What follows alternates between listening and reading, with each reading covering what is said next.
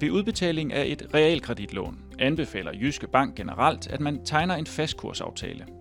Ved fastkursaftale låser man kursen på den bagvedliggende obligation fast, og man ved således, hvor mange penge man får udbetalt. En fastkursaftale er således en forsikring imod, at kurserne flytter sig fra at man får et lånetilbud til lånet udbetales. Har man et lån med variabel rente, udbetales lånet som et kontantlån. Det vil sige, at den sum, man får udbetalt, per definition er fast. Derfor giver det umiddelbart ikke meget mening at tegne en fastkursaftale på et variabelt forrentet lån. Når et lån skal indfries, kan man også tegne en fastkursaftale. Her anbefaler Jyske Bank altid at tegne fastkursaftale, med mindre man kan indfri sit lån til kurs 100. Ved at tegne fastkursaftale ved indfrielse ved man således præcis, hvad det kommer til at koste at indfri lånet.